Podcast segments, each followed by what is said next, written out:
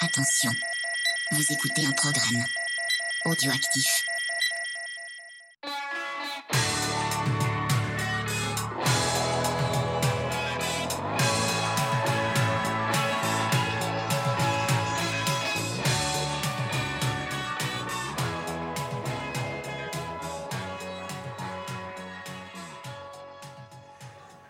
Salut à toutes et à tous, on se retrouve pour un nouvel épisode de Mes disques à moi, épisode hors série avec une ancienne invitée, Fanny Robillard, comment ça va? Bah écoute, euh, ça va très bien et toi Cyril? Beau ça va. Ça va, il fait chaud à Paris, c'est la rentrée. C'est la rentrée, mais on a de la limonade, on a de l'eau. Donc a priori, on, on est parti pour aller au bord de la mer. Oui, et oui. Et euh, qu'est-ce que tu fais à Paris, dis donc? C'est les vacances? Plus ou moins, oui. Écoute, Ouais. euh, c'est les vacances, mais du coup, j'en profite pour rendre, euh, faire quelques visites à droite Ouais. à gauche, euh, pour signer deux trois livres euh, aux gens à qui j'ai pas pu en signer depuis plusieurs mois. Et puis, euh, et puis voilà. Écoute, euh, bientôt je vais repartir euh, pour retourner à mon travail dans le jeu vidéo. Donc au Canada, puisque euh, on avait déjà parlé ensemble euh, l'année dernière. C'est ça. On avait parlé avec euh, un décalage de 6 heures, donc Oui, euh, oui, c'était- mais c'était cool. c'était cool, ça s'était fait. cool. Bah merci à toi de toute façon de m'avoir contacté pour me dire que tu avais un petit peu de temps sur Paris. Parce que c'est euh, c'est toujours euh, plus sympa de le faire en face à face. Et on va parler du livre euh, que tu as publié, enfin que Sœur d'Edition a publié en début d'année, donc au mois de mars, La musique dans Zelda, les clés d'une épopée ilienne. Donc euh, avant de commencer sur le contenu du livre, je voulais savoir un petit peu comment est-ce que tu as découvert le jeu et aussi euh, avec, quel épisode évidemment et comment est-ce que tu as euh, cheminé au fil des, des jeux. Alors, c'est terrible, j'ai pas découvert le jeu avec le premier, enfin Ouais. la série avec le premier jeu, puisque le, le premier Zelda est sorti en 86 au Japon. Et puis, bah, moi, je suis une enfant de- des 90, des années 90, donc euh, je suis née en 90, j'étais un petit peu jeune pour ça. Euh, mon premier contact avec la série Zelda, ça a été en, sur la Super Nintendo. Je regardais mon père et mon Mhm. frère qui jouaient à, à ce jeu avec un petit bonhomme bizarre qui avait une tête, euh, un bonnet très rose euh, et qui s'appelait Link to the Mhm. Past. Donc euh, c'était un des c'était le dernier épisode en, en deux dimensions, si on prend pas en compte euh, justement la première version euh, colorisée de Link's Awakening, qui, Mhm. qui a été le premier remaster euh, d'un jeu Zelda quasiment dans, le- dans le monde entier. Donc voilà, j'ai découvert ça à cette époque à distance avec A Link to the Past. Déjà à l'époque, euh, ça m'avait, euh, j'avais beaucoup aimé le, le fait que tu puisses utiliser un instrument pour te pour Mhm. voyager dans le jeu. T'appuyais juste sur un bouton, ton personnage jouait une mélodie tout seul, puis t'avais ce petit oiseau qui sortait de nulle part et qui te portait même si tu faisais trois fois sa taille. Euh, mais j'ai vraiment commencé à jouer à la série avec Ocarina of Time, Ouais. donc, euh, qui est sorti en 98 sur Nintendo 64. Mhm.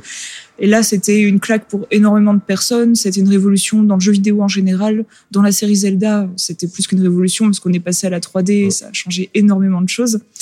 Euh, et puis voilà, je suis vraiment tombée dans, dans Zelda. Dans euh, Zelda avec Ocarina, donc, voilà. donc la 3D euh, qui était quand même une évolution technique assez majeure à l'époque, Oui, mais surtout Ocarina of Time, donc un, un épisode qui est très axé euh, musique. Exactement. Et c'est vrai que à l'époque, j'avais 8 ans, mais j'étais pas très courageuse. Mhm. J'avais facilement peur, euh, surtout des jeux vidéo. Faut dire qu'à côté, j'avais des copains qui jouaient à Resident Evil, alors qu'on Ouais, n'avait pas tout à fait le droit. Donc j'ai eu quelques traumatismes qui ont fait que j'ai commencé à avoir peur de la main dans les toilettes dans Majora's Mask, mais bon, ça Mhm. c'est autre chose. Euh, et donc effectivement, bah, comme j'aimais pas toujours trop faire les donjons, je passais plus de temps à l'extérieur des donjons, Ouais. à m'amuser avec l'ocarina et puis euh, ouais, à tester les différentes choses et puis à me dire tiens mais si j'arrive à jouer de l'ocarina dans le jeu, euh, j'ai une vieille flûte à bec euh, que mes parents ont achetée et que j'utiliserai dans quelques années au collège pour les Mhm. cours de musique. Ça se trouve je peux jouer de l'ocarina, enfin de la flûte à bec. T'as refait les mélodies alors et je, et je me suis amusée plusieurs matins à refaire les mélodies du jeu. Et puis ça, c'est en fait c'est un peu ça qui m'a ramené à la musique à cette époque parce que j'adorais jouer la musique de ce jeu. Et on m'avait fait faire du piano quand j'avais 3-4 ans. Euh, et puis j'avais pas, euh, j'avais le, le jour des examens d'entrée au conservatoire Mhm. pour sauter euh, les fameuses années où on pouvait faire que du solfège et pas Ouais. d'instrument. Bah, j'avais pas eu envie d'aller passer l'examen, donc j'avais arrêté la musique. Et puis là, de, après ça, le fait que je m'intéresse de nouveau au- à la musique, même si c'était à travers un jeu vidéo, bah, je me suis remise au piano. Puis c'est là que j'ai que j'ai fait plus de 10 ans de piano et que j'ai que j'ai décidé de faire un bac musique euh, plutôt qu'un bac euh, arti, enfin qu'un bac art plastique. Euh, Enfin voilà, ça a été. Donc, ça a déclenché pas mal de choses. voilà, hein. ça a déclenché pas mal de choses, même beaucoup d'autres Ouais. rétrospectivement. Bah, toute la suite en fait. La Exactement. musicologie euh, Et puis voilà, et, puis, et puis le lien avec les jeux vidéo. C'est ça qui a commencé, finalement, qui a continué pendant le, le lycée, euh, parce que je faisais une option musique euh, lourde. Donc Mhm. à l'époque, on avait 8 heures. euh, C'était pas des classes aménagées, mais on avait une double option au bac. Et effectivement, je me souviens avoir fait mon, mon tout premier euh, exposé. On, devait, on pouvait faire un exposé sur ce qu'on voulait et j'avais choisi de le faire sur la musique de jeux vidéo au sens large. Mhm. Euh, donc, euh, c'est des grands souvenirs euh, de la première fois où j'ai pu parler devant une classe de Akira Yamaoka, de Ah, Nobuo Uematsu. euh, et petit- bah, est-ce que je, je pense même pas avoir parlé de Zelda à l'époque Si, j'en avais parlé parce qu'il y avait Twilight Princess qui venait de sortir. Donc, je ne euh, pouvais pas. ne- voilà, je ne pouvais pas ne pas en parler. Donc voilà, de, petit à petit, ça m'a amené en musicologie et puis euh, euh, mon parcours aujourd'hui.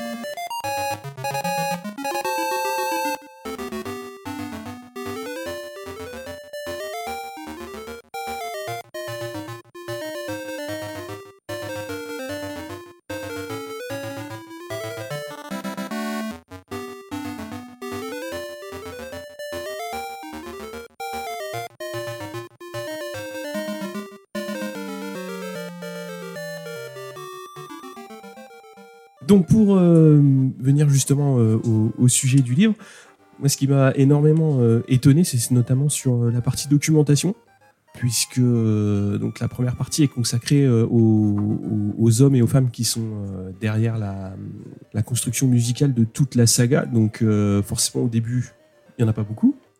Au fil du temps, Il y en a de plus en plus. ça va s'étoffer un petit peu. Et euh, alors, il y a deux angles qui m'ont intéressé, c'est-à-dire évidemment au début de la période, il y a, je pense que tu as dû avoir besoin de beaucoup de temps pour rechercher euh, les sources. Ouais.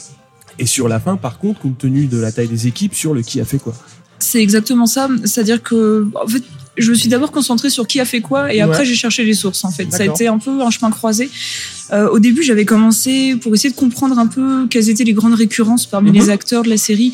Je pensais, j'avais même pensé à faire des, des mind maps euh, qui relieraient les jeux et les créateurs. Et puis en fait, c'était tellement gigantesque que j'ai vite abandonné l'idée parce que même avec des, enfin, avec des logiciels pro, ça, ça aurait été rendu un peu compliqué. euh. Mais je j'oublie pas cette idée de le faire un jour parce que je pense que ça pourrait mettre, euh, faire ressortir des Ça choses intéressantes. Une perspective euh, intéressante, parce que Ouais. tu l'expliques très bien dans le livre, où euh, il y a des acteurs qui vont, euh, des acteurs et des actrices qui vont arriver sur le projet, prendre un petit peu de, comment dire, de la transmission de Koji Kondo, et qui après vont s'approprier euh, leur, enfin vont se faire une place dans la saga, quoi.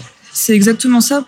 Donc, du coup, déjà, en fait, ce qui a été le plus important, c'était d'abord de lister un peu jeu par jeu euh, les personnes qui travaillaient dans le son, Ouais. Euh, sachant que parfois c'est pas très clair, le rôle de, de l'un et de l'autre est pas toujours très évident à définir. Euh, donc, euh, il y, en a qui étaient assez simples à retrouver, comme euh, Ko- Koji Kondo, Ouais. Toru Minegishi, Hajime Wakai, parce qu'aujourd'hui, ce sont des figures qui sont ultra importantes euh, Mhm. chez Nintendo. Euh, donc, on a des interviews, on a pas mal de choses, on sait à peu près ce qu'ils ont fait. Mais donc du coup j'ai commencé à lister et puis je me suis dit ça suffit pas de parler des grands compositeurs en fait.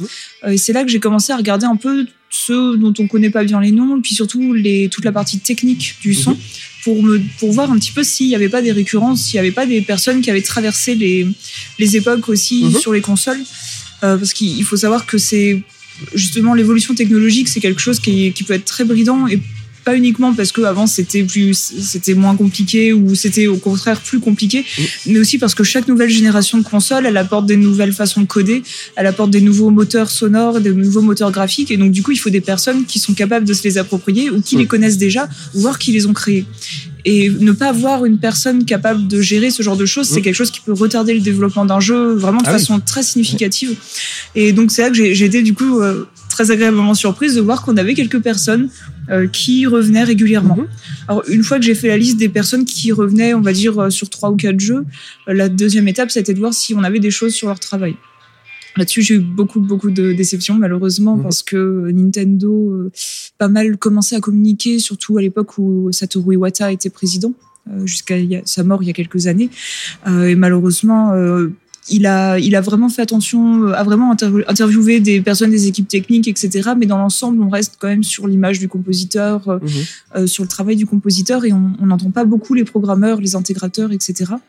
Euh, donc il a fallu que je me concentre sur quelques figures seulement pour articuler notamment la deuxième partie du chapitre 1 euh, qui était euh, bah, bah, justement basée sur euh, ces évolutions technologiques et la façon dont ça avait influencé la constitution des équipes son dans le jeu. Sur la partie technique, il y a, il y, a, il y a des points qui sont, il y a un point qui est très intéressant. Tu as parlé d'intégration parce que évidemment la mélodie, euh, la mélodie, les thèmes, etc., etc. Bon, bah, on intègre ça. Enfin, on intègre ça.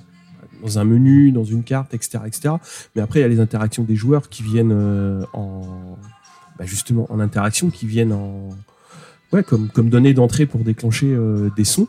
Oui. Et euh, je trouve que bah, tu, une fois de plus, tu le présentes bien, puisque, bah oui, c'est effectivement un défi de chaque euh, console de pouvoir, bah, quand Link met un coup d'épée, bah, faut que ça fasse bing au bon moment, quoi. Voilà, il faut savoir que c'est pas forcément devenu plus simple avec le temps Mhm. parce qu'aujourd'hui, on peut avoir des soucis. euh, à une époque, on avait donc le, le souci de faire cohabiter différents sons sur les mêmes pistes. hein. Mhm. Il faut savoir que, par exemple, sur la, la NES, sur la, la Game Boy, euh, la Game Boy, la Game Boy Color, euh, puis dans, une autre mesure un peu plus discrète sur Super NES, quand, quand on avait que quatre pistes, ces quatre pistes pour euh, le, la musique et les bruitages. Donc, du coup, il fallait faire en sorte d'écrire la musique en pensant sans cesse au bruitage qui allait pouvoir Mhm. arriver, qui utilisait parfois différentes euh, différentes channels. Euh, et typiquement, euh, voilà, il y avait- il y avait cet exemple du premier Zelda où un, un musicologue a, a analysé, un, je sais plus si c'est un musicologue, euh, At- Jonathan Altis, mais euh, voilà, il a, expliqué que la musique a été influencée par le sound design, pas parce que euh, le sound design était euh, enfin parce que le sound design est omniprésent, mais aussi parce qu'il allait monopoliser certaines parties de la, de, du moteur sonore de la console, enfin de, des pistes sonores de la console, ce qui fait que bah, il fallait utiliser plutôt euh, telle, telle piste et telle piste, genre la piste d'onde carrée puis une d'onde triangulaire pour laisser la deuxième piste d'onde carrée, euh, enfin donc rectangulaire, pardon, on va me, on va me reprendre, euh, pour que les effets sonores puissent se jouer sans interrompre la piste mélodique principale, par exemple. Mais aujourd'hui, on a encore dans une moindre mesure euh, ces mêmes problématiques, euh, mais ça va plutôt être de l'ordre de pas faire planter le jeu ou la console. Mhm. Parce qu'il faut savoir que parfois, un, un, il y a un micro petit machin truc, ça peut vraiment tout faire planter. J'ai des, des souvenirs de jeux où à cause d'un truc textuel, euh, ouais, dans, dans mon propre métier, je me retrouvais à un endroit dans, dans une balise, dans une macro de code, il y avait un point virgule à la place de deux points, et ben ça plantait. Donc euh, parfois, voilà, une toute petite chose, ça peut, euh, ça peut faire beaucoup de catastrophes. Et dans la musique, notamment, quand tu commences à faire des environnements en 3D, où tu vas avoir une musique d'ambiance, où tu Mhm. vas avoir le son du personnage, tout ce qui porte sur son dos, etc., mais aussi les bruits ambiants, les insectes, euh, etc. Bah, si tu te retrouves dans un univers, un endroit spécifique où tu as 50 insectes, euh, soyons fous, euh, qui, Mhm. qui tournent autour, et puis là tu sors ton épée, tu donnes un coup, bah, parfois le- la superposition de toutes ces couches sonores, ça peut provoquer des problèmes. Donc il Mhm. faut apprendre à équilibrer ça, euh, quitte à muter certaines choses à certains moments. Ouais, c'est c'est ça tout l'intérêt euh, donc aussi de, de, de suivre l'évolution, c'est que les performances, elles ont suivi les idées aussi des développeurs, c'est-à-dire, euh, comme tu le dis, chaque génération de consoles a amené des, des avancées, et euh, bah, forcément on peut faire mieux, on peut faire plus, mais le graphisme prend sa part, euh, la durée de vie du jeu va prendre sa part aussi, et chaque, chaque élément de- d'interaction avec le joueur, la musique, ça fait partie aussi. Quoi. Voilà, surtout dans Zelda où il y a donc Ah de oui. l'interactivité musicale. Je crois qu'on va y revenir un peu plus tard. Donc oui, oui, la, la, la partie interactive, ça, ça recoupe vraiment énormément de choses, que ça soit l'in- l'interaction bah, du joueur avec le jeu, mais Mhm. aussi des équipes entre elles. Et chez Nintendo, particulièrement chez, dans Zelda, euh, on a ce, cette- ce cas de figure assez rare malheureusement dans, dans l'industrie où on va avoir des équipes son qui vont souvent euh, aller faire des voilà faire des réunions avec les graphistes, faire des réunions avec les scénaristes pour euh, dire bah voilà à quoi ressemble le jeu, c'est quoi notre vision dans le jeu, à quoi est-ce qu'on doit qu'est-ce qu'on doit viser et puis est-ce qu'on est d'accord sur ça, euh, vous, vous vous verriez ça comment? Bah non nous on n'est pas d'accord et donc il y a eu je sais des jeux comme Breath of the Wild qui est le dernier en date euh, qu'on fait office qu'on fait le qu'on provoquait des débats euh, sans Ah fin sur. euh, bah, il devait pas y avoir de musique du tout en extérieur dans ce Ah jeu, sachant que c'est un jeu où tu passes euh, Beaucoup de 90 temps en ouais, extérieur. quoi. beaucoup de temps, puis c'est un jeu qui dure 150 Mm, mm, heures à peu près quand tu le fais à fond. 150 heures avec pas beaucoup de musique, ça, Ça aurait fait vide. ça aurait fait vide, mais ça, ça se serait compris. euh, Ouais. on, on pourrait peut-être y revenir.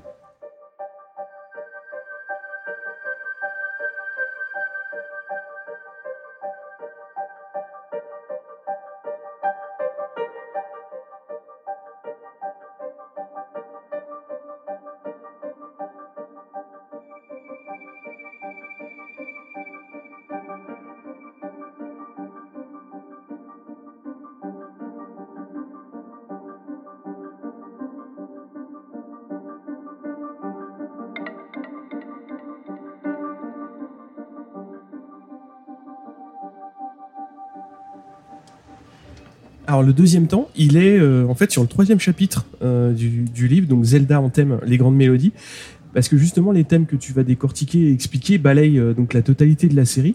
Est-ce que tu les as refaits ou est-ce que tu t'es appuyé sur sur des extraits? Ou sur des, Alors, des- du- t'as récupéré des gens qui, qui jouaient sur YouTube? Par exemple Euh, Là-dessus, en en jeu vidéo, il y a, on a toujours plusieurs étapes quand on Mhm. analyse un jeu, que ce soit pour un, un livre grand public ou même pour la recherche universitaire.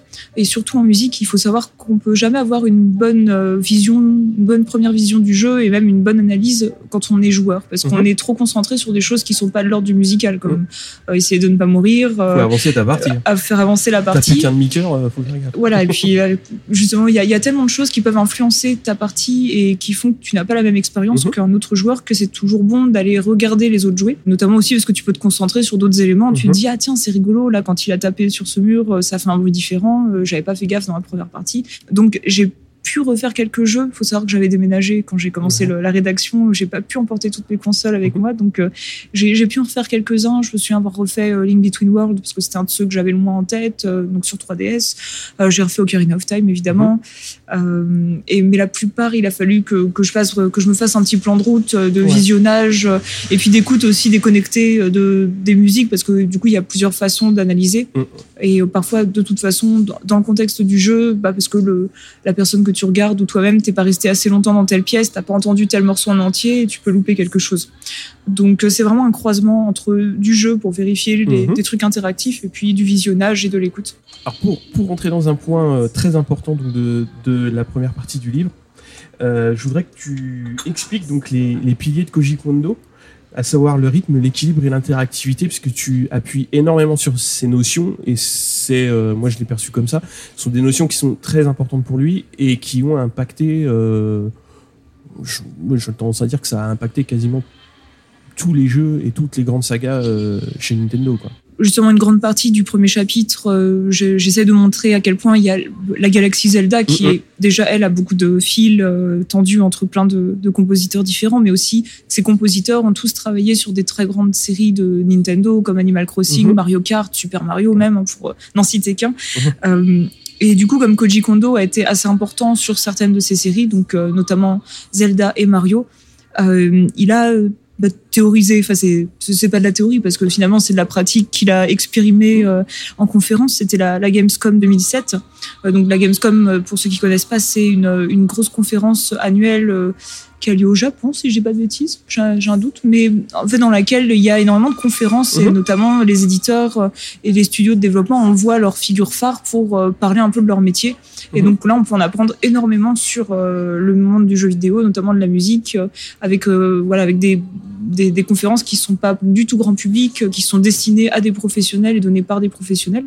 Et donc, il a donné cette conférence où il explique tout son travail sur Mario et Zelda et sur chez Nintendo en, Mhm. en général, parce qu'en 2007, il est déjà un poste, euh, voilà, il, est, il compose quasiment plus. En Ouais. 2007, Koji Kondo, il est à un poste de, de lead, de supervision euh, de, des équipes, donc il euh, c'est vraiment le monsieur qui va passer derrière ton travail et qui va faire en sorte euh, que tout soit bien euh, que tout soit bien lissé, qu'il n'y ait pas de gros désaccords, euh, puis qui va valider aussi euh, le travail. Donc, euh, sur des équipes à l'époque qui commencent à monter à 5, 6, 7, bientôt 10 personnes pour le son, c'est. 10 personnes pour un jeu, on va dire. Ouais, sur euh, Skyward Sword, ils étaient 10. Il y en Mhm. avait 5 à Kyoto, 5 à Tokyo. Donc D'accord. 5 pour toute la partie interactive et puis 5 autres pour, euh, pour la partie enregistrement d'orchestre euh, Mhm. pour les scènes cinématiques. Et il pilote à peu près combien de jeux en parallèle Parce qu'il y a beaucoup de. Enfin, C'est les très... sorties jeux vidéo, sur une- même si on se concentre que sur Nintendo, ouais, c'est sans fin. C'est très difficile à savoir. Euh, Là-dessus, on n'a pas beaucoup de détails, Mhm. à part le fait que son nom apparaît au générique. Ouais. Mais encore aujourd'hui, le fait qu'il ait son nom au générique veut pas forcément Ouais. dire grand-chose, parce que parfois, il suffit que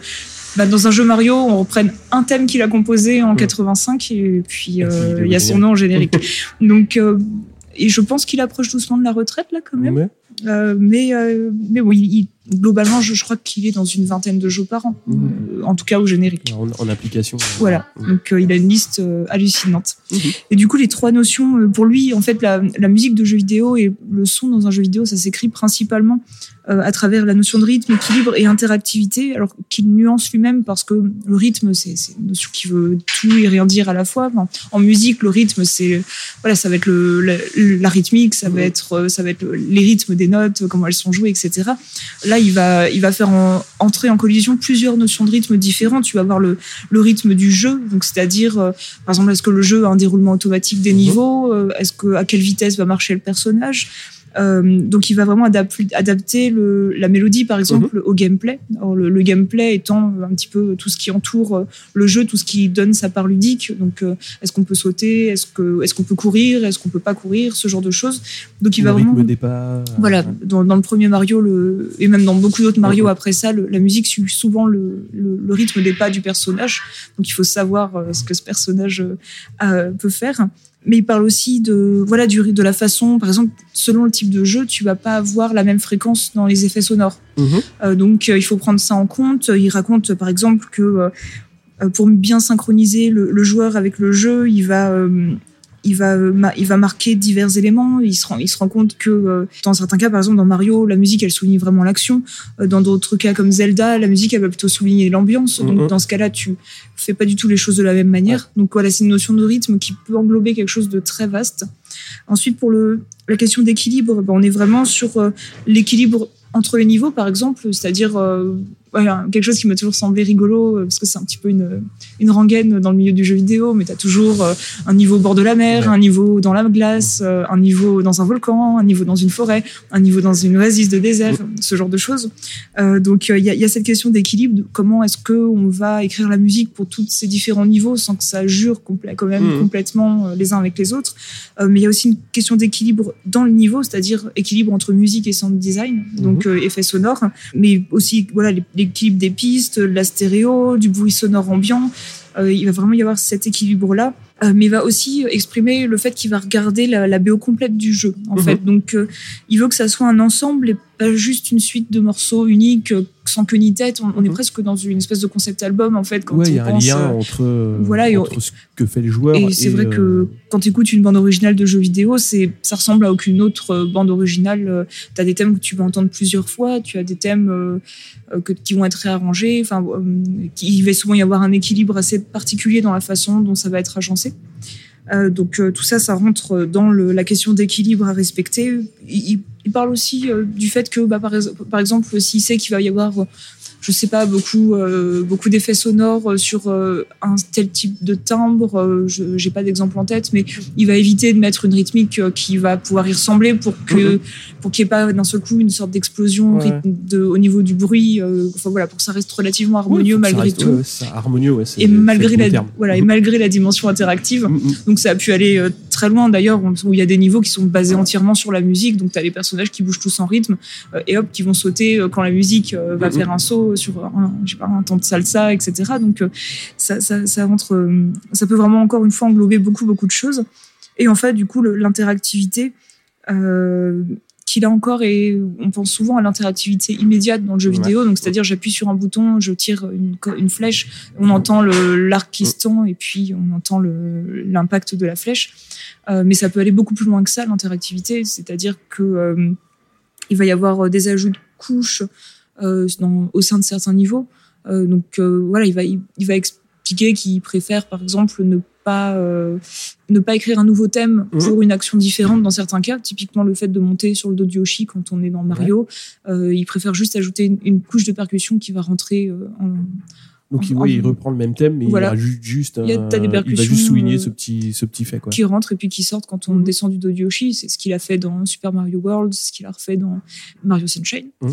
Et donc, euh, et c'est vraiment un choix qui est lié à l'interactivité. C'est-à-dire qu'il y a un débat euh, dans le jeu vidéo qui est de dire euh, est-ce qu'il faut que tout soit interactif dans la musique ou est-ce qu'au contraire il faut parfois se laisser un peu plus de place pour pouvoir apprécier des thèmes etc euh, et beaucoup de compositeurs dont Koji Kondo vont, ont tendance à dire que euh, non c'est il faut, qu'un thème se reconnaisse en trois secondes pour pouvoir varier. Euh, mais par contre c'est important parfois de, de, laisser un morceau en continu quitte à ajouter de l'interaction plutôt que d'entrecouper de faire un thème pour la marche un thème pour la course un thème pour le cheval c'est ce que tu as bien expliqué aussi. Euh, c'est une notion qui est, qui est, aussi dans le livre, dans le sens où, en fonction du type de jeu, c'est-à-dire un jeu type arcade Mario, les thèmes sont courts, ça va très vite, c'est très rythmé, alors que dans Zelda, il y a des phases qui sont forcément avec des thèmes plus longs, plus lents, plus. Enfin, c'est pas le même type de jeu, quoi. Voilà, exactement. C'est vrai que dans Zelda, étrangement, ils ont. Euh, c'est quelque chose qui m'a toujours marqué, mais il y a des, on a des donjons avec des ambiances mhm. extrêmement étirées. Pas forcément très longues, mais juste étirées. Et, euh, et on pourrait penser que du coup, bah, ils vont faire peut-être comme dans Mario, où on, on a une notion d'interactivité qui est Mhm. assez, euh, qui est assez différente, euh, où ça va vraiment suivre l'action, etc. Mais au contraire, euh, plutôt que de, de s'appuyer sur ce que fait le joueur, euh, ça va vraiment être de l'ambiance. Donc en fait, le, on va voir là pour le coup un changement radical de thème, par exemple quand un ennemi approche. Ouais. Ce qui fait qu'on peut pas toujours entendre la musique des donjons euh, de façon tranquille parce qu'on a beaucoup d'ennemis dans les donjons. Mhm. Il y a vraiment cette rupture euh, qui est, qui est dans les Zelda. Euh, qui, qui est restée encore jusqu'à aujourd'hui, où même maintenant tu peux avoir plusieurs types de thèmes selon l'ennemi que tu vas affronter, euh, et pas que pour les boss, les mini-boss euh, et les ennemis lambda, tu as aussi des ennemis qui ont leur thème spécifique. Euh, donc euh, voilà, c'est un petit peu. euh, ça, ça regroupe tout ça, quoi.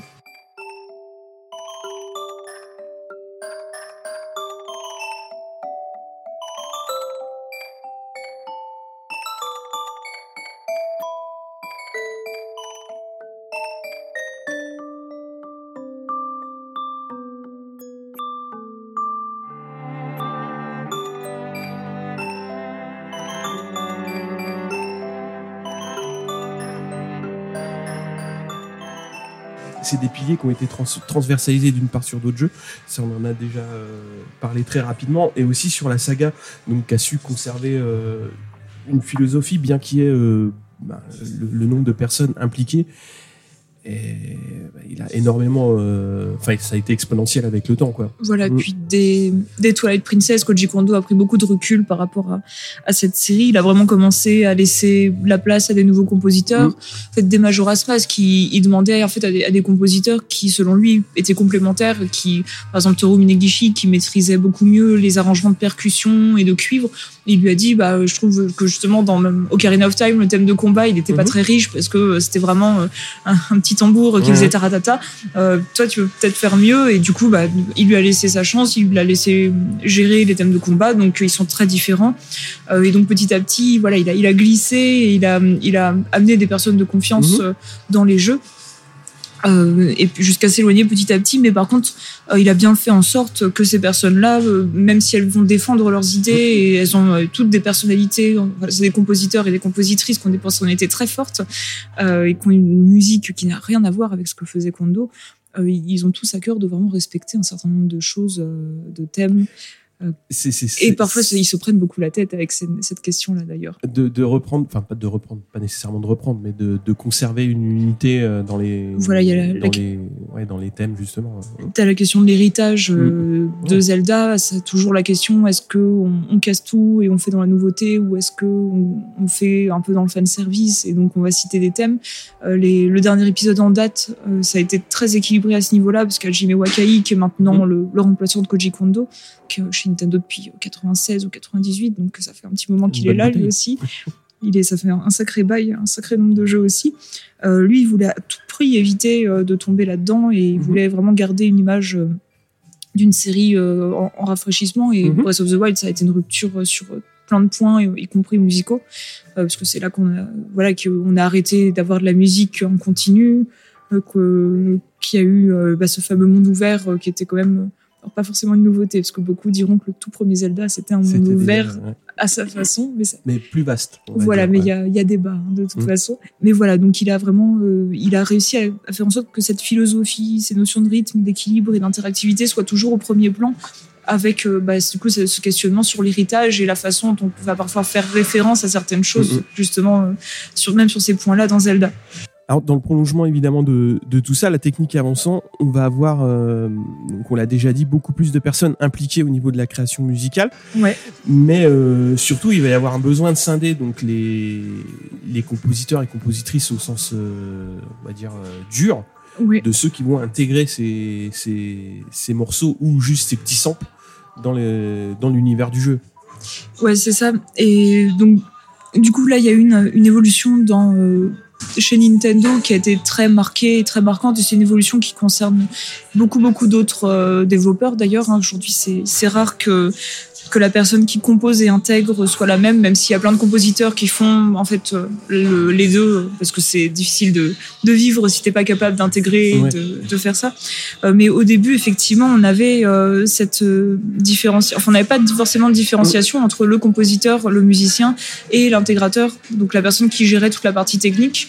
Euh, ça, pou- ça pouvait arriver, mais c'était assez compliqué. Koji Kondo, il a été, euh, il a appris en fait sur le tas parce qu'il était plus musicien que programmeur. Mhm. Donc il y a quelques compositeurs d'époque euh, qui lui ont fait faire des exercices pour qu'il puisse intégrer ses musiques lui-même et donc qu'il fasse ses essais tout seul. Il, a, il a pris un petit peu le- bah, l'expérience aussi qu'avaient certains euh, Voilà, sur les premiers jeux vidéo. À l'époque, il faut savoir que tout le monde avait euh, son petit langage en interne, Mhm. sa petite façon de coder. Donc, c'était pas comme aujourd'hui où tu fais une formation sur Wise et, Ouais.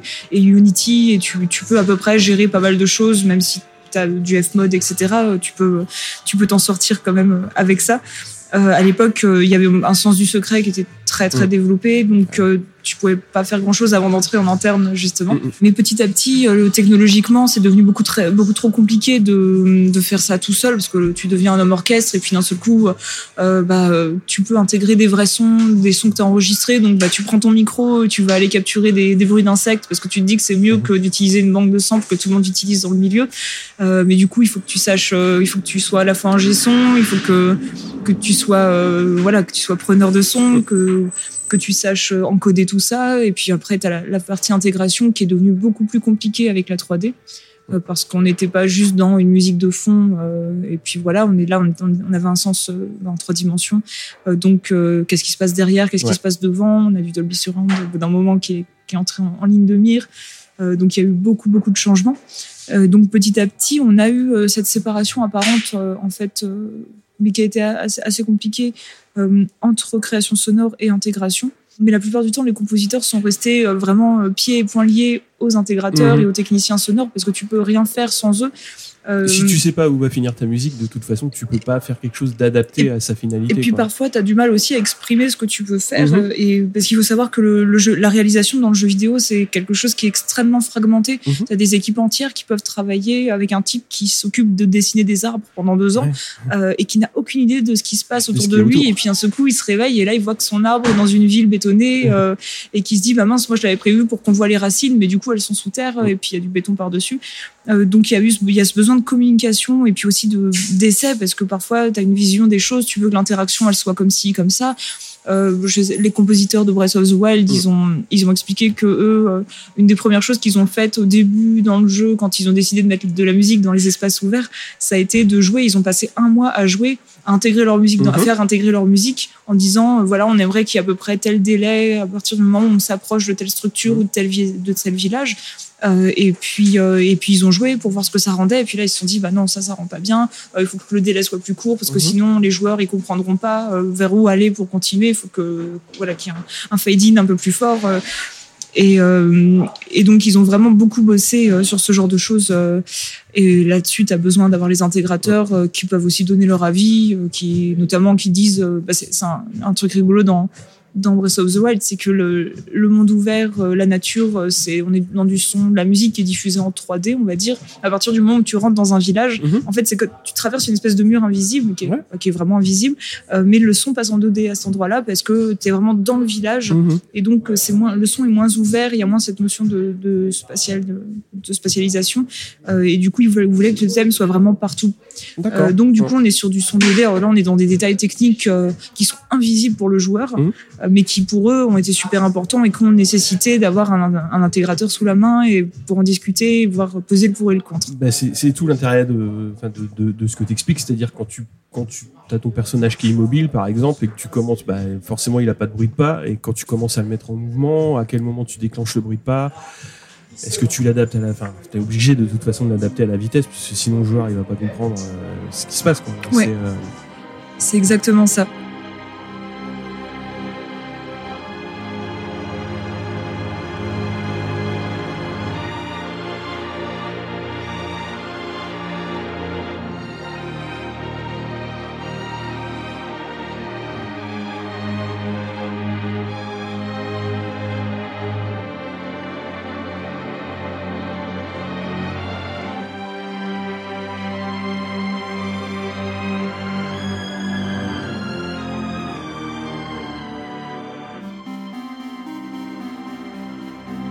Une autre euh, notion importante, et euh, là c'est euh, assez proche du cinéma aussi, c'est-à-dire que je voulais que tu parles des éléments diégétiques et des éléments extra-diégétiques, puisque c'est...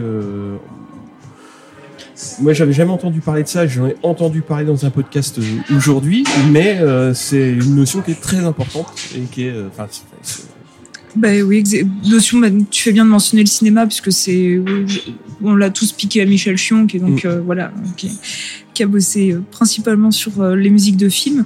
Euh, alors c'est tout simple, c'est tout simple hein, malgré le nom un peu compliqué. Le, le diégé- tout ce qui relève de la diégèse, c'est ce qui relève de la narration.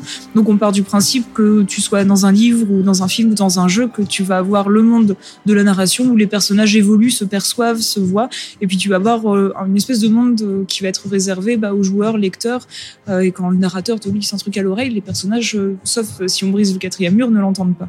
Mm. Et donc la musique diégétique et extra-diégétique, c'est exactement le même principe. Donc la musique diégétique, c'est celle qui est entendue par les personnages du jeu. La musique extra-diégétique, c'est celle qui est en- uniquement à destination du joueur, et donc ça va prendre en compte énormément de choses auxquelles on fait pas attention, tellement ça fait partie de notre quotidien de, de joueur. euh. Et même, tu peux te demander les sons euh, qui sortent de ton téléphone euh, pour valider des choses. Ouais. bon, Il n'y a pas de narration dans ton téléphone, mais ça relève des mêmes technologies, en fait. Typiquement, euh, moi, ça m'a fait réfléchir aux ouvertures de coffre. Donc, si tu fais une ouverture de coffre qui grince, t'es Voilà. Mais quand tu as une petite mélodie qui fait... T'as jingle, voilà. voilà. c'est extra-diégétique, mais chose incroyable quand tu as la hum, quand tu as la fanfare qui fait ta da da da bah ton personnage il tient triomphalement vers le haut alors pourquoi? On ne sait pas mais mais du coup dans le jeu vidéo euh, cette espèce de de mélange en fait toujours un euh, peu dans l'entre-deux. en Voilà, t'as as beaucoup d'entre-deux parce que t'as as des questions d'interface qui se Mhm. posent pas du tout au cinéma ou très peu. Je veux Ouais. pas, je veux pas simplifier à outrance le cinéma non plus, Euh, mais euh, t'as cette notion d'interface qui va entrer en compte avec la narration, mais aussi avec le gameplay. Du coup, le, le joueur est toujours dans cet entre-deux où ton avatar c'est un petit peu tout, une projection de toi dans le jeu, Euh, et donc ton avatar doit t'envoyer des messages. Mm, mm. Et euh, ces messages-là, du coup, ils sont un peu entre deux parce que ton avatar est pas euh, toujours au courant que, euh, même s'il y a des jeux qui reposent là-dessus sur le fait que l'avatar se rend compte d'un seul coup qu'il est euh, pas contrôlé par, enfin qu'il est pas maître de ses mouvements. Ouais. Mais globalement, on part du principe euh, que euh, que le joueur et l'avatar et du coup, musicalement, voilà, ça change énormément de choses. Zelda a été, euh, ça a été très important dans Zelda parce que euh, t'as très tôt eu de la musique diégétique dès Mhm. les premiers épisodes. Tu pouvais jouer de la flûte pour Ouais. t'envoler. Et du coup, t'avais des mélanges. Par exemple, dans Ocarina of Time, c'est vrai qu'il y en a beaucoup qui se posaient la question euh, parce que tu apprends des mélodies pour te téléporter. Alors généralement, tu les apprends du haut. T'as ton personnage à l'Ocarina et puis en face de Mhm. toi, tu as un personnage qui siffle, qui chante ou qui Qui t'apprend euh, ce que tu dois faire. voilà, ou même euh, quand tu joues en duo avec Shake, elle Mhm. il a une lyre. Euh, donc, euh, mais souvent, euh, le personnage joue sa partie, tu joues ta partie, et puis la, le- la mélodie se déclenche, et puis là, t'as as des violons en fond, mais t'as pas un seul violoniste euh, dans Oui. le jeu. Donc, il y a toujours ce petit jeu sur, euh, sur ces glissements qui existent depuis le cinéma. D'ailleurs, ça arrive souvent que t'aies un plan où t'entends euh, t'entends la musique d'intro du film, le générique se termine, euh, et puis t'as un glissement de plan, et là, t'as un- le, le filtre sur la musique change, et puis ça sort d'une radio, et d'un seul coup, ta musique de film, elle, parle, elle passe de l'extra-diégétique au diégétique, Ouais, ouais. et tu t'en rends même pas compte. Mm. C'est fait pour renforcer la narration, pour euh, la suspension euh, consentie de l'incrédulité. Voilà. Alors attends, parce que c'est- pas une notion que, que je maîtrise énormément, mais tu, on sait, on part du principe que pour illustrer un film, un jeu, Mhm. n'importe quoi, euh, tu dois aller un peu au-delà de la réalité Ouais. pour donner un sentiment de réalisme. Et puis il se passe des choses, voilà, t'as des ruptures dans les plans, etc. qui, dans la vraie vie, si elles t'arrivaient, tu te, dis, tu te dirais, attends, je, je nage en plein délire. Mhm. Là, il y, a, il y a trois minutes, j'étais euh, dans mon lit, et puis là, je suis dans le métro. Qu'est-ce qui se passe? Euh, Et donc euh, voilà, il y a pas mal de choses là-dessus qui, donc la, la, la, la suspension consentie de l'incrédulité. Euh, est beaucoup aidée par la musique qui va aider en fait à faire passer la pilule Ouais. d'une certaine façon. Euh, voilà, voit, où euh, tu dis, voilà, quand, quand Luc bouge son sabre laser, ça fait un bruit Ouais. bizarre, mais en fait, on est dans un film euh, spatial euh, sur une autre planète, il y a des monstres bizarres, donc en fait, d'accord, j'accepte. Mon cerveau supporte l'idée qu'un sabre laser, d'ailleurs, qu'est-ce que c'est, puisse faire ce bruit. Donc c'est exactement pareil dans le jeu vidéo, Mhm. y compris pour ce qui relève du diégétique, mais aussi de l'extra-diégétique. Donc l'extra-diégétique, d'où sort cet orchestre on sait pas, mais euh, c'est pas grave. Ouais. Ça on l'aime bien. c'est à peu près ça.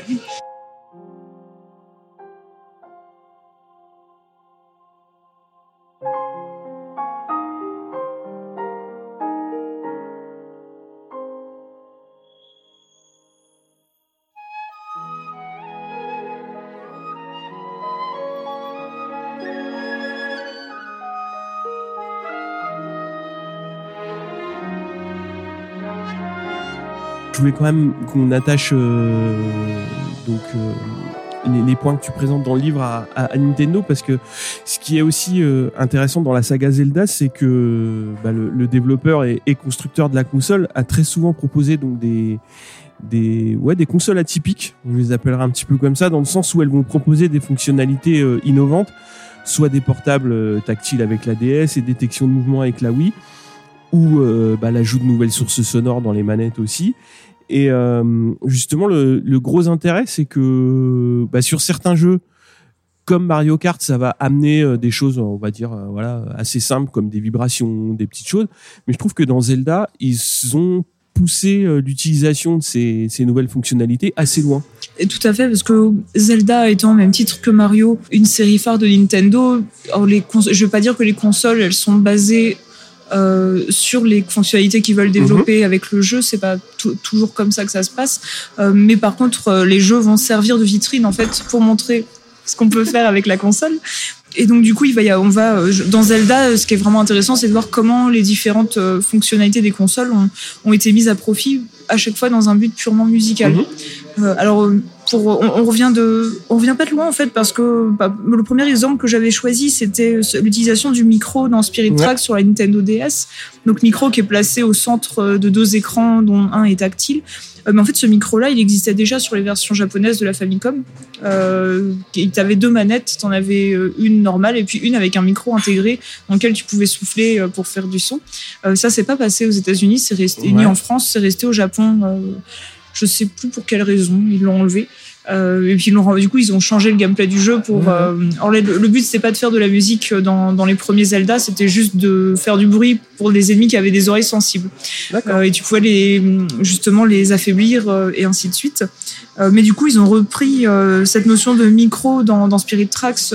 Pour te donner un exemple, le premier, c'est pas le premier Zelda euh, Spirit Tracks qui est sorti sur DS. Avant, on a eu Phantom Hourglass, euh, qui lui, par contre, n'avait que très peu de composantes musicales, voire pas du tout. C'est un des rares Zelda où t'as pas d'instrument de musique. D'accord, donc t'es vraiment sur euh, un, on Et- pourrait dire un jeu d'action. Euh, un jeu d'action bah, pas être classique parce que tout était sur le, les- la- le tactile et le Ouais. fait de dessiner tes propres cartes.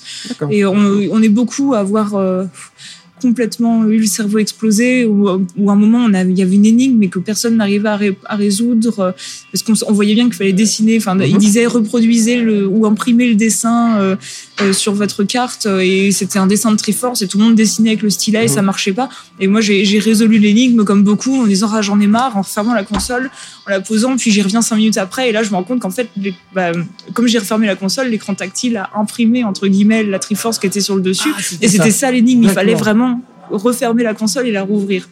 Euh, mais dans Spirit Tracks, ils ont décidé qu'ils allaient passer vraiment à, la- à tout ce qui était euh, le souffle. Donc euh, là, tu peux tirer euh, avec l'écran tactile le, le sifflet de ton train euh, pour euh, chasser les animaux. Tu peux faire tout un tas de choses. Et tu as de la flûte de pan.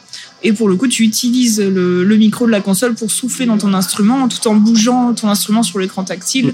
euh, pour jouer les bonnes notes. Euh, donc là-dessus, tu as, vraiment une notion d'implication du joueur Mhm. qui est super importante et puis qui est, euh, même si c'est un côté un peu gadget à chaque fois, euh, ça a pas mal marqué. Euh, Moi, j'ai réessayé récemment. Le problème, c'est que les, les versions suivantes de la, enfin sur 3DS, en fait, euh, qui peut lire le jeu, le, le micro est pas du tout au même endroit, donc c'est assez. euh, assez- moins.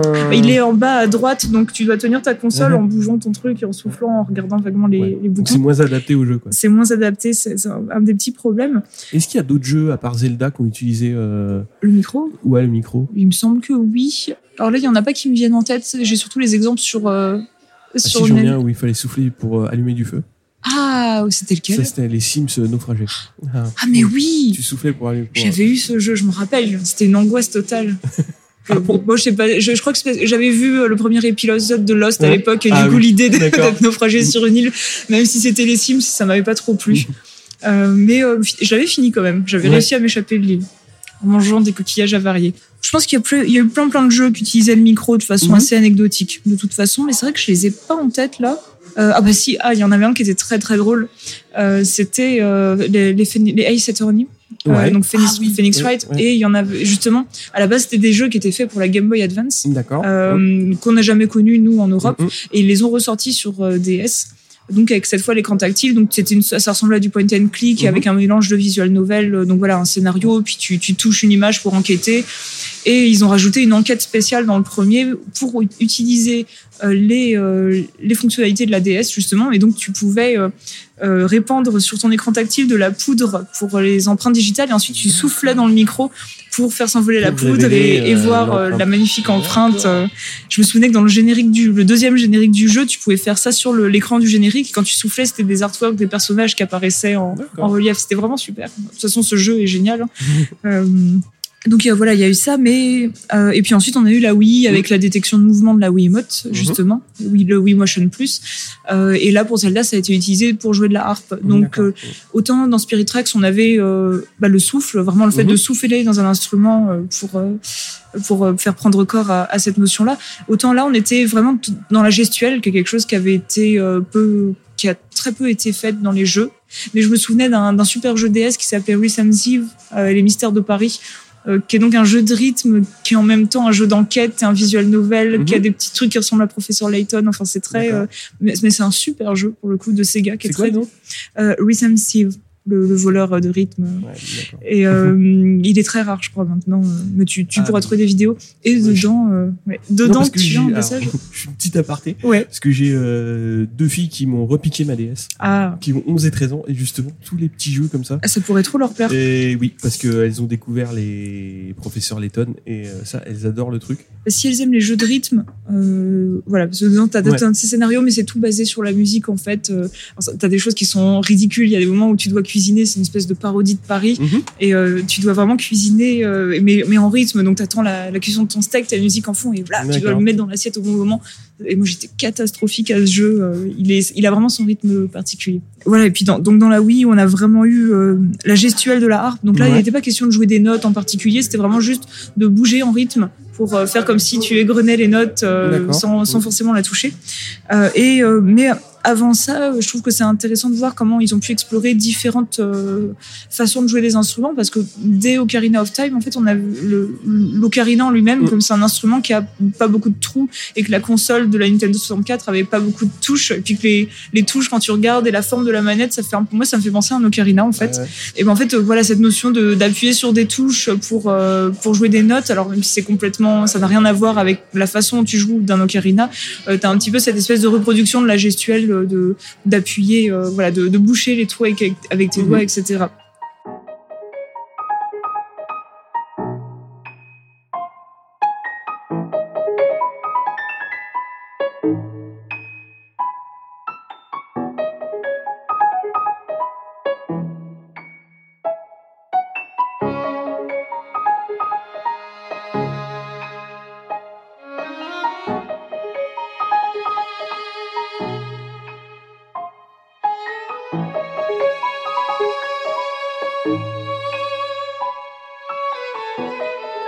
Point donc qui est attaché aux, aux constructeurs euh, et aux développeurs, c'est surtout les remakes.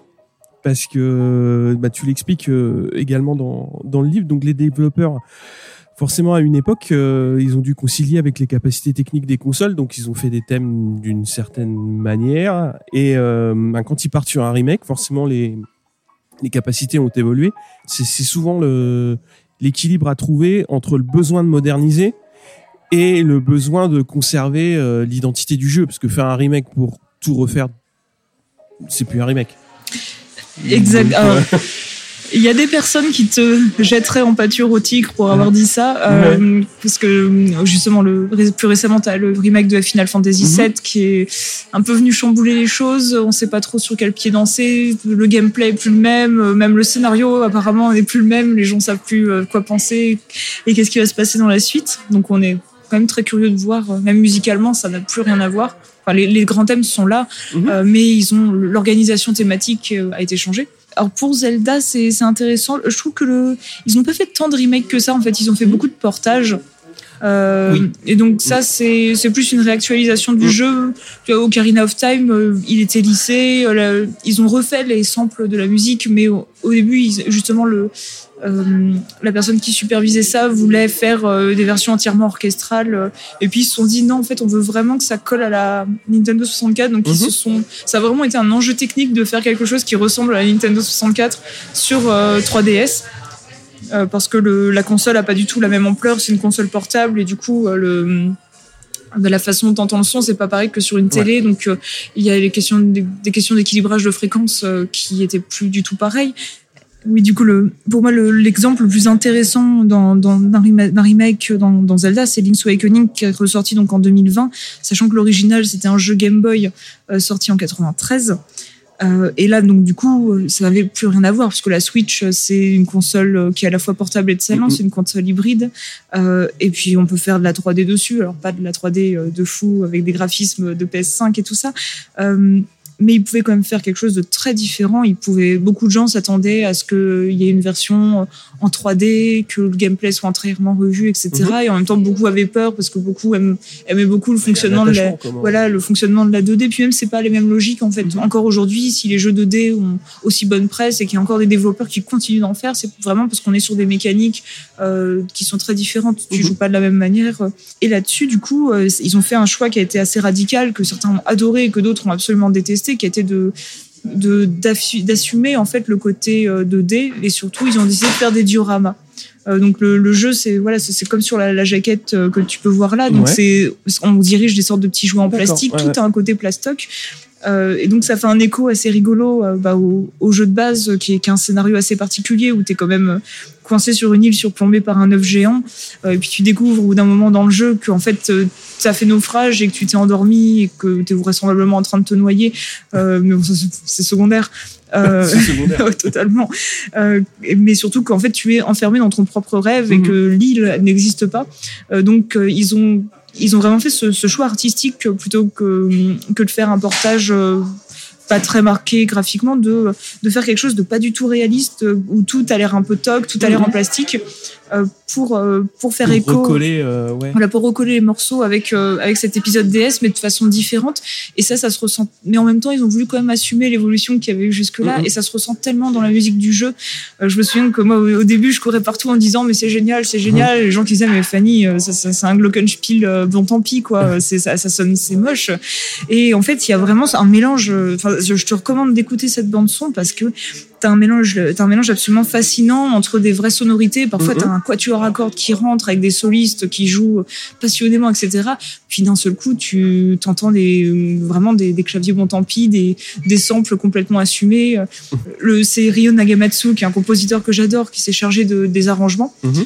Euh, qui, qui, est supervisé par Hajime Wakai, qui est donc euh, aussi le, le, responsable sur euh, sur Breath of the Wild. Mais c'est Nagamatsu qui a tout fait. Et Wakai, je pense qu'il a juste fait de la validation. Ouais. Euh, et Nagamatsu, il est connu pour son sens de l'humour et il est surtout connu pour être un flûtiste. et c'est le c'est le type qui va pas hésiter à s'enregistrer plein plusieurs fois et puis à pitcher sa propre voix pour avoir des sons un peu bizarres. Donc t'entends des t'as des chœurs complètement bizarres de grenouilles, de voilà parce que c'est le jeu, c'est une espèce d'Alice au pays des merveilles version Zelda hein, dans parfois euh, ont un peu plus. Donc il y a un euh, décalage. T'as un décalage. voilà, c'est tu, tu peux tu rentres dans une pièce et c'est ça. T'as le, le roi Warp, Warp qui te dit écoute mon super rap. tu sais pas pourquoi, mais bon, il, il, le, il le, montre et puis t'apprends une chanson qui te permet de te téléporter. Voilà, sans commentaire. euh, Allez, les choses n'ont pas toujours. Enfin, il y a du sens. Et le jeu a beaucoup de sens, ça a été beaucoup analysé. Mais du coup, Nagamatsu a, a vraiment misé là-dessus et notamment le, le thème de fin du jeu, il est absolument. Euh, on, est dans la conciliation en fait du côté toc, pas très sérieux, des origines, euh, des sonorités Game Boy aussi parce que c'est voilà la Game Boy, c'est une console que beaucoup ont à cœur. Ouais. Tu la reconnais entre mille quand elle joue, donc ils se sont dit on peut pas abandonner ça et faire comme s'il y avait que le grand orchestre. Et puis justement, bah, il y a quasiment pas de grand orchestre dans le jeu. Tu es vraiment sur des petites formations quand il y en a, quand, mm quand tu as des vrais instruments.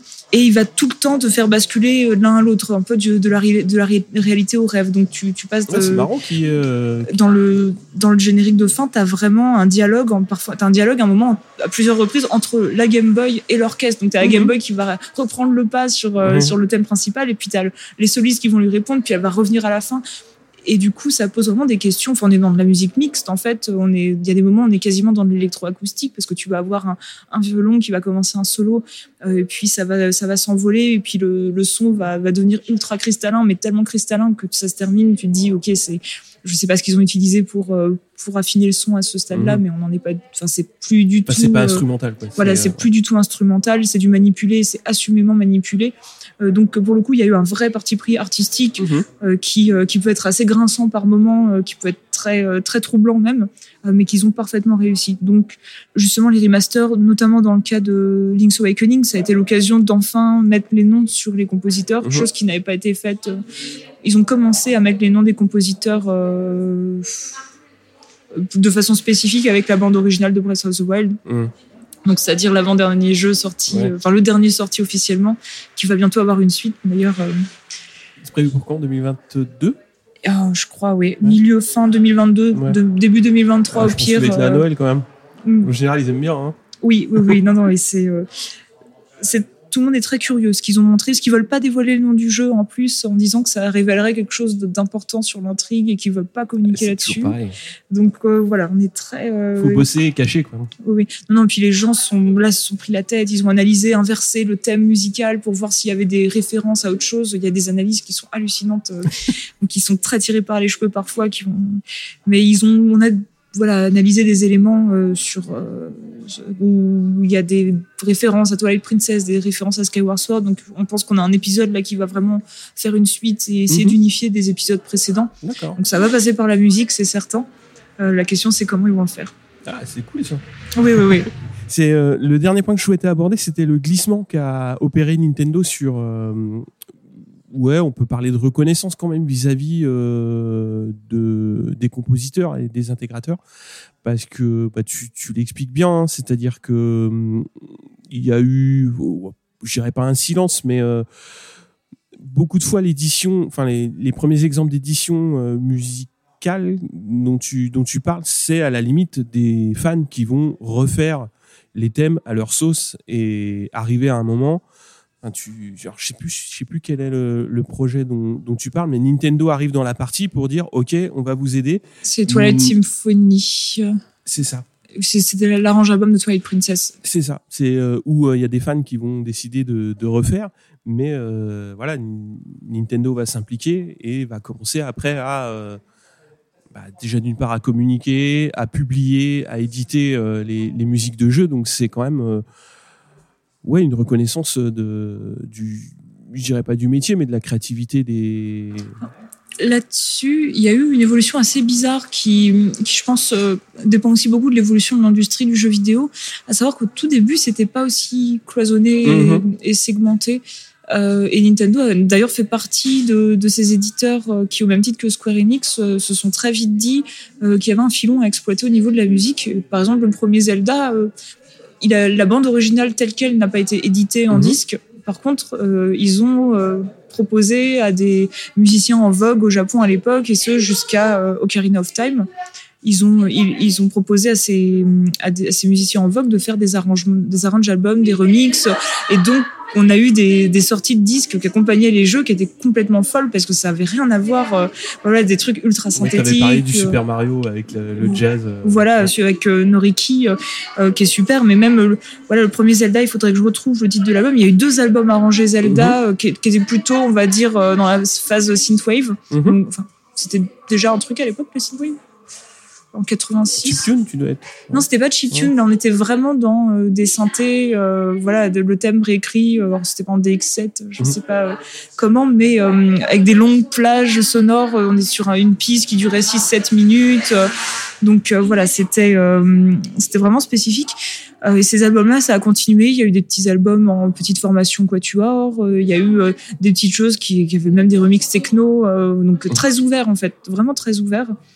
Et puis ça s'est brusquement arrêté au début des années 2000 et que ça a coïncidé en fait avec le moment où on, a commencé à avoir de plus en plus de compositeurs euh, sur euh, sur les, les jeux. Mhm. Donc au moment où ils ont édité des bandes son plus officielles, vraiment euh, des trucs euh, qui étaient plus des goodies parce qu'ils se sont Mhm. rendus compte que les joueurs aimaient avoir un objet euh, musique de, avec les musiques du jeu telles qu'elles étaient dans le jeu.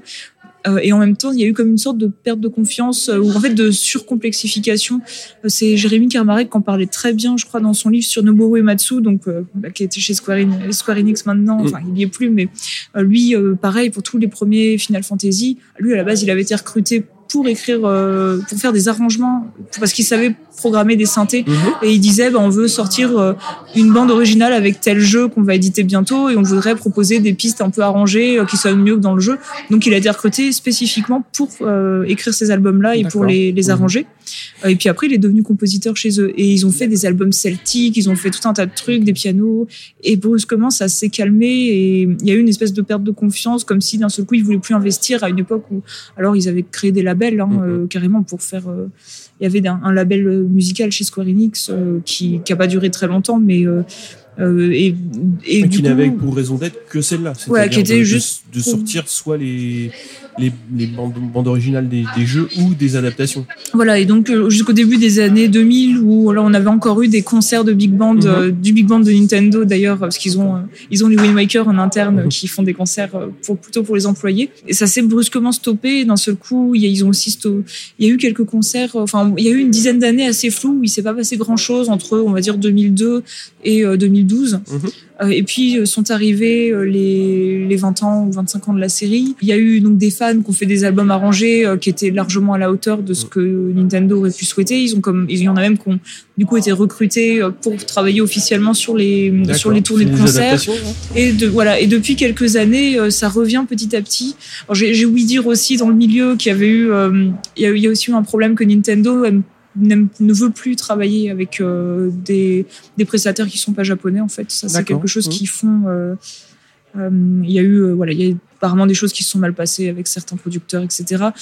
Euh, donc il y a une méfiance. arrivent, hein. voilà, Donc, euh, malheureusement c'est bah, les choses. euh, Ça rend les, les choses plus difficiles et c'est plus frieux. Mais, mais ça a, une, euh, ça, ça a vraiment une incidence non négligeable sur le- les productions. Et du coup, depuis quelques années, ils recommencent à, à publier. Là, c'est c'est des labels, c'est Nippon Columbia qui, euh, qui fait ça. Donc, euh, ils, se, ils se rapprochent, ils refont des concerts et on pense qu'il y a eu une prise de conscience au début des années euh, 2000, vers à partir de 2012 Mhm. euh, qu'ils allaient peut-être pas laisser les choses en l'état. Et euh, donc là, ils sont vraiment plus sur de la bande originale pure et dure. Il y a beaucoup moins d'arrangements parce qu'il y a un côté qui est devenu beaucoup plus officiel. Il y a eu une époque Mhm. où c'était des petites équipes, tout le monde se connaissait. euh, tiens, euh, l- l'album Mario Super Mhm. pour la sortie de Super Mario World que, dont tu me parlais.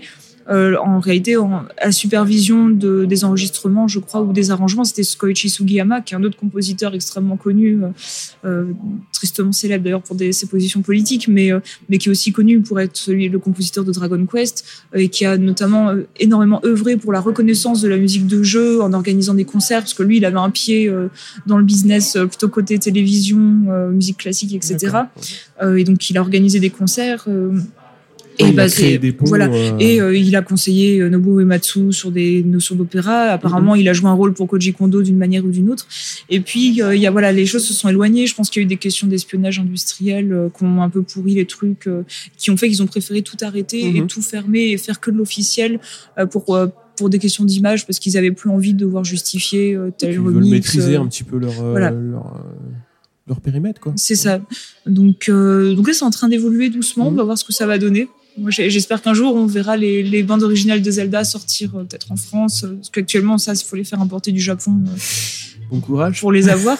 c'est faisable, mais T'as- T'as la- lutté pour les avoir euh? Mais- bah, même pas parce qu'on me les a offertes en fait. Euh, C'est mais cool. euh, ouais, c'était un beau, un très beau cadeau de Ah. Noël.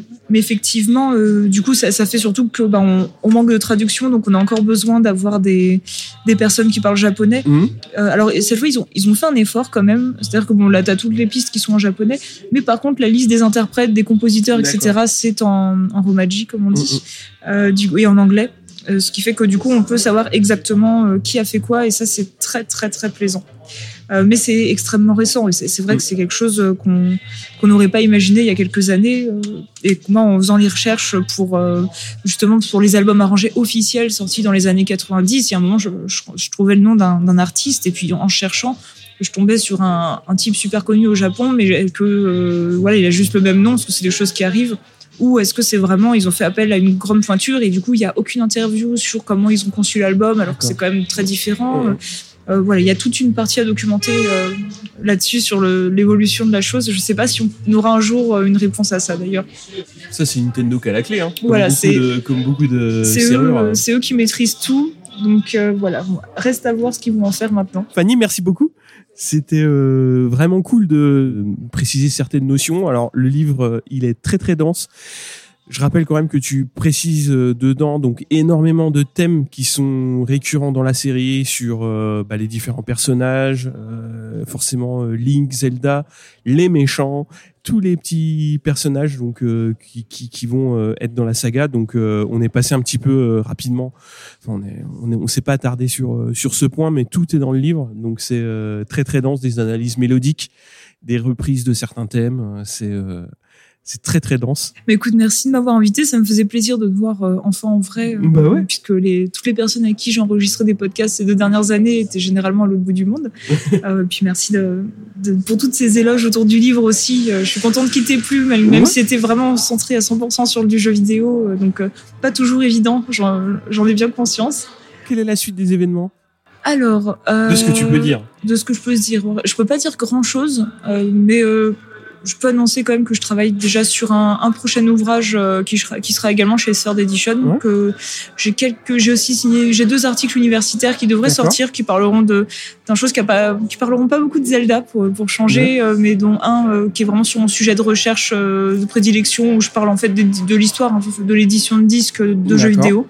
Donc D'accord, on- donc vraiment de l'édition des voilà, disques. je, je, c'est ce qui m'intéresse le plus là, actuellement, c'est l'industrie du disque. Euh, donc alors ça, c'est par contre, c'est pour 2023. Dans le- je- l'université, c'est un rythme un petit peu différent. Deux ans de teasing. Voilà, deux ans de teasing. je sais pas quand ça sera annoncé, mais c'est en route. Et puis, bah, écoute, euh, à part ça, pas grand chose, parce que je, je travaille dans l'industrie du jeu vidéo, ce qui fait que mon temps est de plus en plus réduit. Mhm. Euh, voilà, il est, je peux pas, malheureusement pas en dire plus, euh, mais j'ai énormément de travail euh, sur des projets qui sont super intéressants actuellement. Donc retour au Canada très vite. Retour au Canada dans deux jours, Ouais. très exactement, et puis, et puis prête à, à passer un nouvel hiver sous la neige, euh, Ah, cool. à manger du sirop d'érable Ouais, et à regarder, à jouer aux jeux vidéo. et à jouer aux jeux vidéo, euh, parce qu'il y en a une plâtrée qui sort. Qui sort Ouais, une belle plâtrée. Euh, donc on va voir du Pokémon, euh, oui. Zelda, on sait pas trop quand, mais déjà Pokémon ça va bien m'occuper. Ça va t'occuper. ouais. Merci beaucoup, Fanny. Merci et à à très toi. bientôt. À très bientôt, au revoir.